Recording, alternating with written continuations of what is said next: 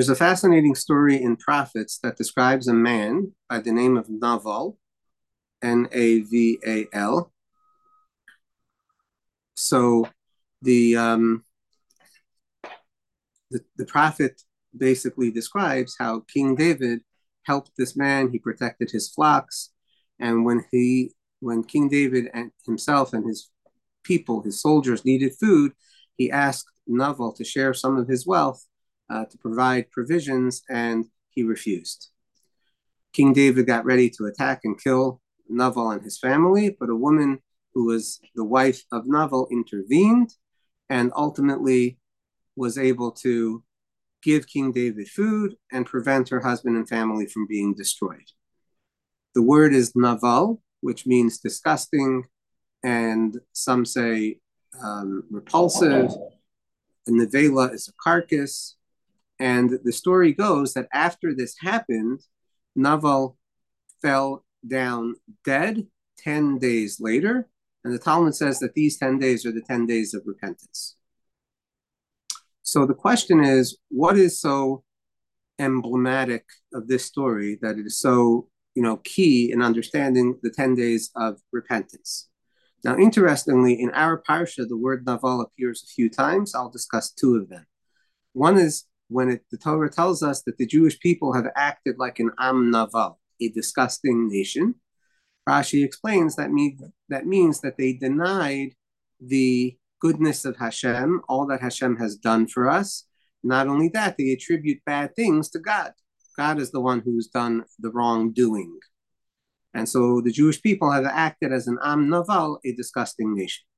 A second sentence where God says in his anger that the Jewish people incited his anger, that he's going to give the Jewish people over to an Goy Naval, to a nation. The word Goy also means a nation that is Naval.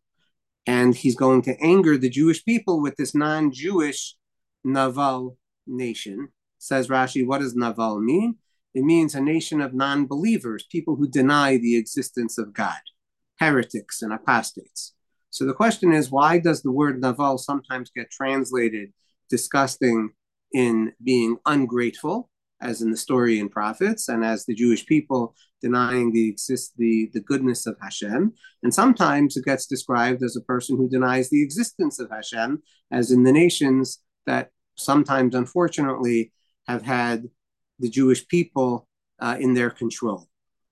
So my basic thesis is that all human beings know that there's no proper way to explain creation without a God concept.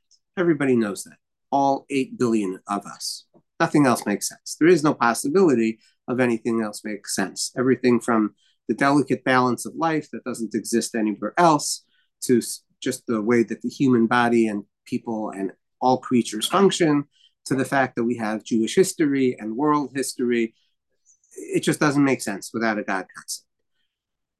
But if we admit that there is a God, we have a lot of responsibility. There's a lot of ways that we need to consider acting differently than we might want to act. So the typical two reactions to deny responsibility to God are A, to deny his existence, as though he never existed at all, and make arguments and justifications to that end, or B, to deny that God is good or that we owe him anything because he's the reason that there's bad in the world, or why doesn't he do anything about the evil in the world? The first way is the way of many non Jewish people in the world. A different time, we'll talk about those that are monotheists, but the bottom line is even many of the monotheists that are not Jewish will often use religion as a means of writing their own rules rather than seeking the rules of God. So that's not the pristine recognition of God that's necessary in order for a person to admit the truth of how he needs to act.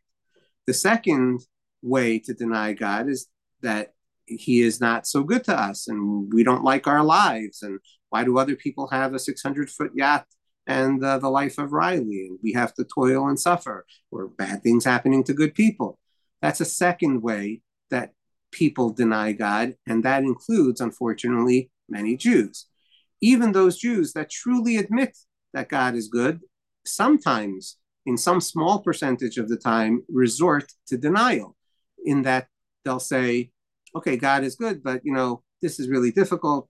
You can't really expect me to handle this decision according to his rules because it's just too difficult. He, you know, if he wanted me to act differently, why didn't he? Um, why didn't he uh, create me differently or give me a different circumstance? Everybody is capable of that kind of denial. So the point is that the main message of repentance that the prophet is teaching us with the story of Naval, Abigail, and King David is that at the root of not admitting the truth of all existence and the truth of the correct ways to behave and the responsibility to behave that way is the ability to deny goodness when it's done for us. Because at the end of the day, God gave us existence, He gave us opportunity, and for the vast majority of the world and the vast majority of history, things are really good. And on top of that, all the evil really is a byproduct of either our sins or our previous generations' sins. And that's why a key phrase that we have to say repeatedly in our prayers over these days and on Yom Kippur is, but we and our forefathers have sinned. Right? We have to admit that the evil is not attributable to God.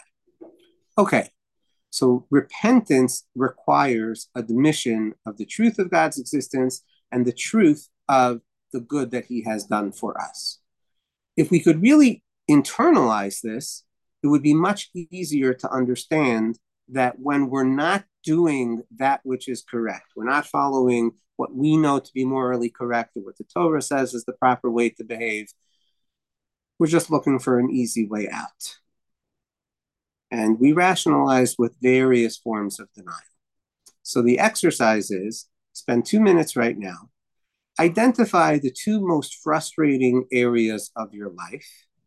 I'm not talking about sins. Right now, I'm just talking about areas of frustration that make us feel like our lives are really challenging and difficult sometimes.